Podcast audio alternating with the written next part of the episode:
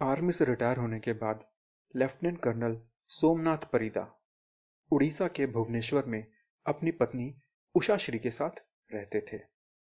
Somnath Parida army में doctor थे और 1988 1988 में रिटायर होने के बाद उन्होंने डब्ल्यूएचओ के कुछ प्रोजेक्ट्स में काम किया और भुवनेश्वर में उन्होंने अपना एक क्लिनिक भी खोल लिया। उनका बेटा एमबीबीएस करने के बाद यूएसए में जॉब करने लगा और उनकी बेटी दुबई के एक प्राइवेट स्कूल में टीचर बनी।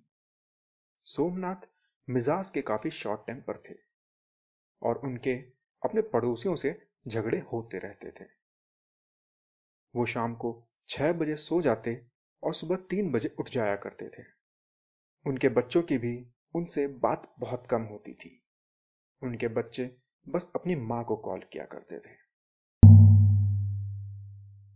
2 जून 2013 उनका बेटा अपनी माँ को कॉल करता है तो उनका नंबर स्विच ऑफ़ आता है।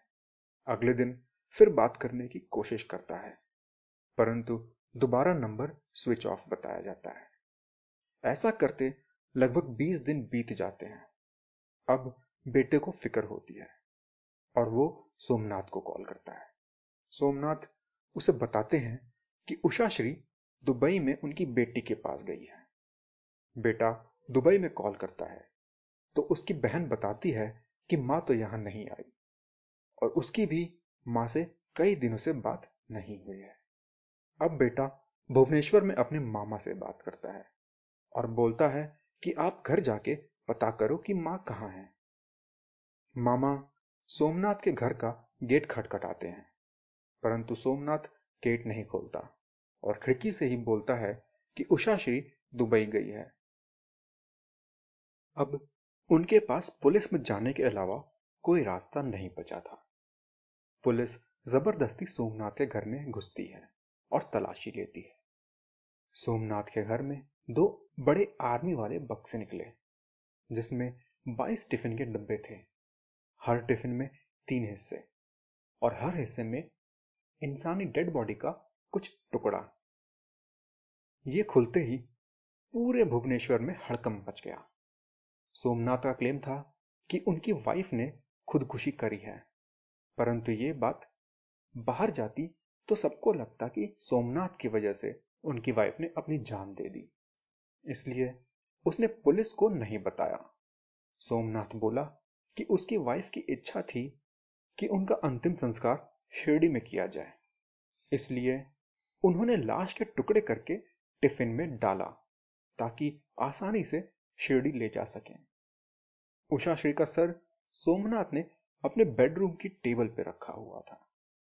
सोमनाथ ने बताया, वो रोज रात उषा श्री के सर से बात करता था। सोमनाथ डॉक्टर था तो उसको सर्जिकल चाकू और बाकी सामान का उपयोग आता था। साथ ही उसने लाश के टुकड़े करने के लिए हथौड़े का भी उपयोग किया। लाश को सड़ने से बचाने और बदबू को दूर रखने के लिए उसने लैब में यूज़ किए जाने वाले केमिकल्स का उपयोग किया। पुलिस ने इन्वेस्टिगेशन में पाया कि सोमनाथ ने गुस्से में उषा श्री के सर पे भारी चीज़ से हमला किया, जिसकी वजह से उनकी जान चली गई। उषा श्री की मौत 2 जून को हुई थी। और पुलिस 22 जून को सोमनाथ के घर आई। इस बीच सोमनाथ रोज अपने क्लिनिक भी जाता था। उसी घर में लाश के टुकड़े करता और आराम से ज़िंदगी बिताता। इस बीच ही सोमनाथ का जन्मदिन भी आया। उसने बकायदा अपने क्लिनिक में अपने स्टाफ के साथ केक काटा और पार्टी भी करी। इतने दिन में वो किसी को भी अपने घर में नहीं घुसने देता था।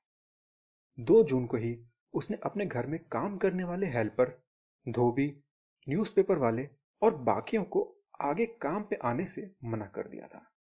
कोर्ट में उस पर मुकदमा चला और उसको उम्र कैद की सजा मिली। उसकी उम्र अभी अठहत्तर वर्ष है। भुवनेश्वर के बारे में बताऊँ तो इसे टेंपल सिटी ऑफ़ इंडिया कहा जाता है।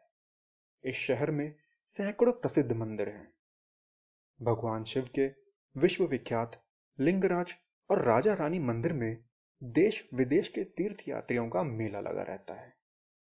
कलिंगा की वो वॉर, जिसके बाद ग्रेट अशोका ने संन्यास ले लिया था, वो भुवनेश्वर में ही लड़ी गई थी। उस युद्ध में हज़ारों लोगों की मौत देखकर अशोका ने सब कुछ छोड़कर सन्यासी बनने की ठान ली थी। आज के समय में भुवनेश्वर आईटी हब के रूप में उभर रहा है। कुछ रिपोर्ट्स में कहा जाता है कि आने वाले समय में ये बैंगलोर और पुणे को भी पीछे छोड़ सकता है। अब इस बात में कितना दम है, ये तो आने वाला समय ही बताएगा। ये कहानी अगर आपको पसंद आई तो अपने दोस्तों के साथ अवश्य शेयर करें। धन्यवाद।